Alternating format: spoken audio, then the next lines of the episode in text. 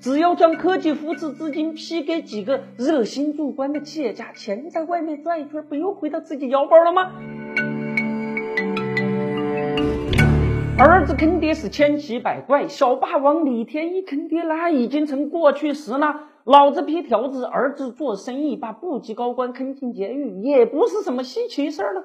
可有一种儿子坑当官的爹，一下就整出个七十多人的大窝案，还毁了一家上市公司。广东省科技厅厅长李新华那是吓坏了。有一天，一帮人拎着菜刀上门了，干啥呢？要债呀！李新华的宝贝儿子欠下一千八百多万的赌债，那帮人说，如果你们不给钱，就卸胳膊卸腿的。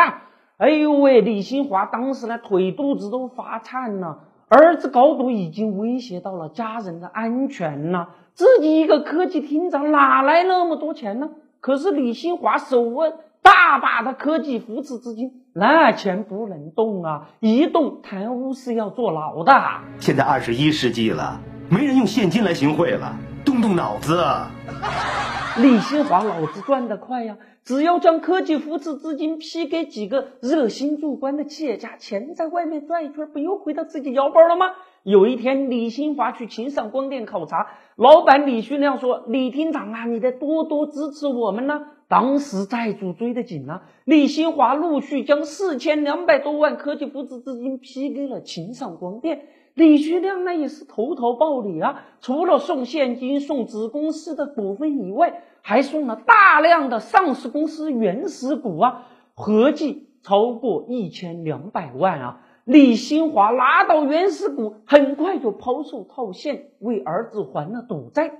现在国家一直提倡科技创新。秦上光电获得的科技扶持资金中有百分之三十回流到了官员的腰包之中，变相的为官员的儿子还了赌债。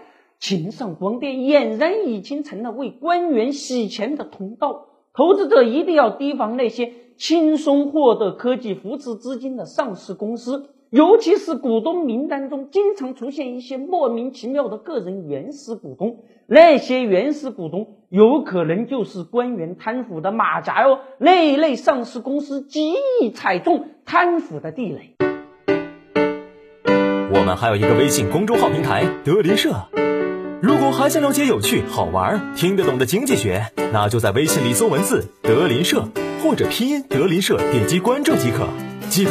不是德云社，是德林社，别设错了哟。